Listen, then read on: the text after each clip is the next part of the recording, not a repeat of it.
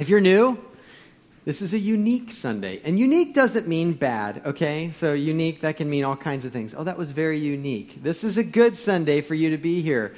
We have these a couple times a year where, on behalf of our leadership team, we have what we like to call a family conversation, okay? And it's a window into who we are as to how we see God working in our midst, as well as calling us forward on a mission. And so, if you are new, we're glad you're here for today because you get a unique nuance to be able to pull back the curtain and see who we are. And I hope you enjoy yourself with us this morning. Also, uh, if you've been around for a while, if this is your church home, I pray that you're enriched and energized by God's faithfulness in our midst. But regardless of whether you're a veteran, regardless of whether you're a guest, okay, one thing I want you to walk away with this morning that will be the echo of our whole time together, and that's God isn't done surprising us.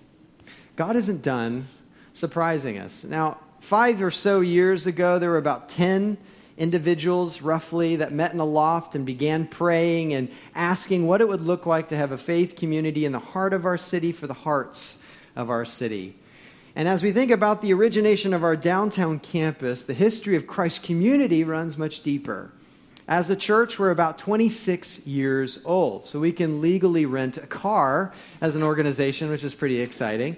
But about six years ago, just irrelevant information, six years ago, uh, we began praying and asking, what does it look like for us as we enter this third decade of ministry? What is God calling us to? And we felt God calling us to a decade of deployment, of unique capacity to now give ourselves away to our neighborhood, city, and world through multiplying churches, multiplying disciples, and multiplying leaders. Now, I'd love to get all the campus pastors and our senior pastors here in this campus to tell you a little bit of what's going on and discuss those things together, but obviously that's a bit impossible.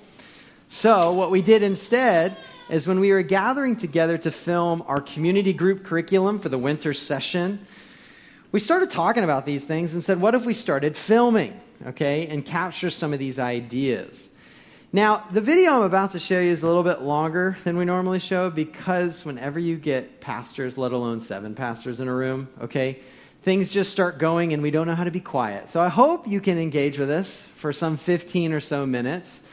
And I want you to also know that this wasn't scripted, okay? This is a genuine conversation. We had some ideas of what we were shooting for, but it was really the overflow of our heart as we began to discuss how and the ways in which God has surprised us in the past and the ways in which we hope He continues to surprise us in the future. Before we watch this, one last thing. When you see this, you're going to see one of my favorite things about serving here at Christ Community. Because I get to serve with some of my best friends. These guys are comrades of mine. They're friends. They're, they're my companions in ways in which that we brainstorm, we pray, we carry each other's burdens. And as you watch, you're going to see I pray that collaboration that's at the heart of our church across five campuses. As we get to follow Jesus together, proclaim the gospel together, seek the flourishing of communities and the glory of God. Okay?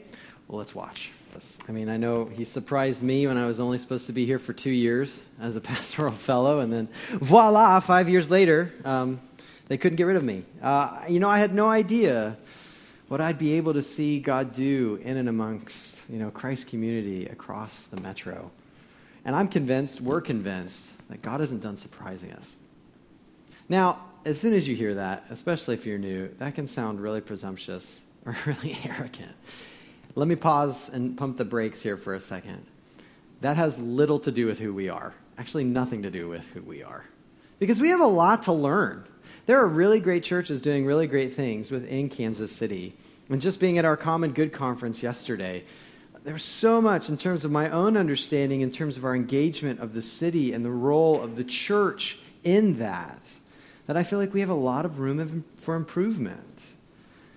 And yet, what gives me the confidence to say that God isn't done surprising us has everything to do with who God is and his character, his passion to see his mission carried out, his desire to see people come to saving faith in him, his desire to see whole persons flourishing because of the gospel. That's why I have confidence that God isn't done surprising us. And as God continues to carry out his deploying mission of multiplying churches, multiplying disciples, and multiplying leaders, the question each and every one of us should be asking, and as campuses should be asking within community, is what is it going to take? What is it going to take? As we, as we seek to be thoughtful leaders influencing our community and world for Jesus Christ, what does that look like for us downtown? The various neighborhoods that are in our downtown, the broader city, and even more globally. What does that look like for us? Well, if you have your Bibles, would you turn with me to Joshua chapter 1? It's located in the Old Testament. If you're using one of our community Bibles, it's found on page number 178. And in one sense, okay, let's be very clear here. Our context couldn't be any more different than Joshua's context. And yet, simultaneously, the lessons that are learned here from God's people are just as relevant today as they were 3,000 years ago. Just this past summer, if you've been with us, we spent some time learning and remembering and watching how God has worked and had worked through his leader Moses and Joshua replaces Moses after his death in this strategic moment of leadership as all of Israel stands at the edge of the promised land, waiting to see what God might do. You see, Joshua is kind of in a similar position that we are as a church, that the church has found itself time and time again. That he can look behind and see these vivid memories of God's surprising work of deliverance. But he also stands in a place of anticipation and expectation that God's surprising work still lies ahead. Well, here they are Israel, God's people, on the cusp of the promised land, on the cusp of something exciting, something terrifying simultaneously. And God tells Joshua, tells his people, and really tells us three important things to stay on mission together. Here they are. Let God set the mission. Let God have your fears and let God be your courage. Let God set the mission, let God have your fears, and let God be your courage. And it all starts with letting God set your mission. Right here in Joshua 1, it's not Joshua and these bigwig leaders who are making the game breaking decisions to lead Israel. It's actually God who's doing this, but how? Look with me at Joshua chapter 1, and we're going to read a couple parts out of Joshua 1, verses 1 through 9. After the death of Moses, the servant of the Lord, the Lord said to Joshua, the son of Nun, Moses' assistant, Moses, my servant, is dead. Now therefore, arise, go over this Jordan, you and all this people, into the land that I am giving to them, to the people of Israel. And then jump down to verse 5. No man shall be able to stand before you all the days of your life. Just as I was with Moses, so I will be with you. I will not leave you or forsake you. Be strong and courageous, for you shall cause this people to inherit the land that I swore to their fathers to give them. Only be strong and very courageous, being careful to do according to all the law that Moses, my servant, commanded you. Do not turn from it to the right hand or to the left, that you may have good success wherever you go. This book of the law shall not depart from your mouth, but you shall meditate on it day and night, so that you may be careful to do according to all that is written in it for then you will make your way prosperous, and then you will have good success. You can't miss it. Right here at the beginning, how does God set the agenda? By putting His word at the center of the community. God has spoken, and He has given guidance. This is true for every believer, no matter your context. God has spoken, God has given guidance. And whether it be your business, whether it be your marriage, whether it be any of your relationships, and especially this church, God has spoken and God has given guidance. Now, one of the most terrifying thoughts for me is that we as a church would get ahead of God and so become very presumptuous as to where God is leading and stamp God's name on it. And if we ever get to that point, God help us, and we need to turn to a heart of repentance. That's why Christ community isn't built on some grand vision as to where the church should be in the future. It's not built on a personality or a team of pastors. Instead, God willing, and we pray this is true, that it's built on this book and what God has said. And so, really, what guides us is faithful little steps, day by day, pursuing His will as He has spoken in His word. That's how we let God set the mission. And as soon as we stray from that, then the church begins to crumble. And it, you may have success. Listen, even this word success here, we need to understand, isn't what oftentimes our world considers success. It actually means insight, and understanding and allowing God to so speak and depending upon His word that He guides you into flourishing the way He's designed you to be. Understand that's the concept, that's the framework in which God is guiding His people with His word at the center. Let God set the mission. But whenever we do that, Whenever we let God set the trajectory, the mission, it's going to guide us into some pretty terrifying places. Obedience to God's will guides us into terrifying places because we're not the ones who charted that path. That requires a level of trust that He knows better than I do when the game day decision takes place, that I'm going to take right if He says right, even though I want to go left. And that can be terrifying. So it's not only letting God set the mission, but also letting God have your fears letting God have your fears. This is what I love about this particular story in Scripture. God's greatest concern, it isn't about everything else, the threats that surround God's people. All the enemies that are around them, the power that they have. That's not God's focus.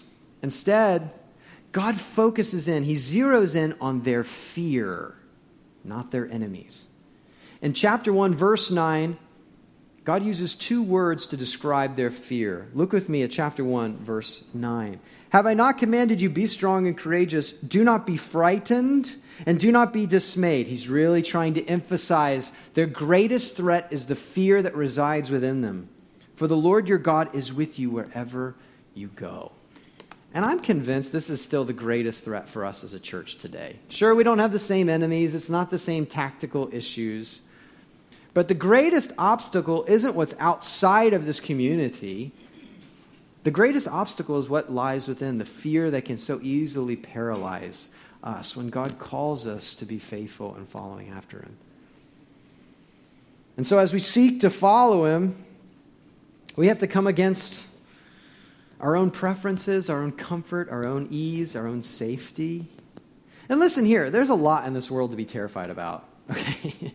You don't have to be someone who lives in heightened anxiety to know that there is a lot of legitimate fears in this world. We live in an ever changing world with a globalized economy, with external hostilities, internal strife, the anxiety and the depression that comes with making hard decisions in life, the fear of failure, the fear of regret. And whenever you let God set the mission, whether it be for your life, your business, this church, your relationships.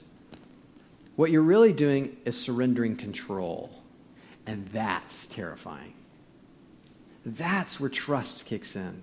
And that's where fear holds us back.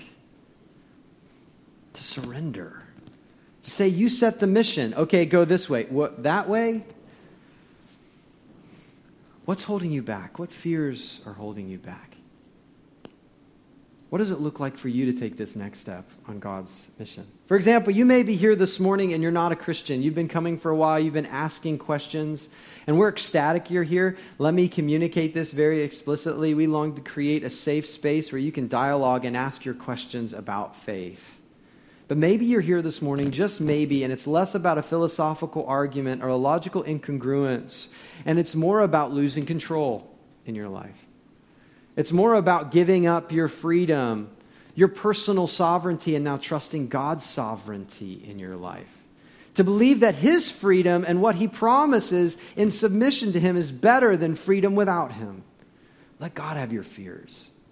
Let God have your fears. Maybe you're here this morning and you are a Christian and you feel that tug to go deeper in community, and maybe you're not in a community group, well, our community groups are already underway for the fall, but begin to make plans to engage one this winter. We want to make space. We want to invite you into that. Or maybe, just maybe, you're in a community group and you've been putting up barriers. Week two, still it's a hard outer shell, and you're never letting anyone know you. Look, there's an importance to emotional pacing. You don't need to vomit everything that's going on in your life in the first five minutes. That's good, that's healthy. But when you never let the wall down, when you never invite others in, that's a sign of great fear that's holding on. and it's going to keep you from God's best in your life. What's holding you back? Let God have your fear. Maybe this morning it's about serving. And I don't just mean serving within the church, but connecting with one of our partners that are doing really good work across the city. And you know that's going to require an element of sacrifice in your weekly rhythms. Maybe it is service on a Sunday morning, being able to contribute back to the church and your time and talents in that way. And the fear of giving up another hour on a Sunday morning if you happen to serve in first service and come to second. Let God have your fears.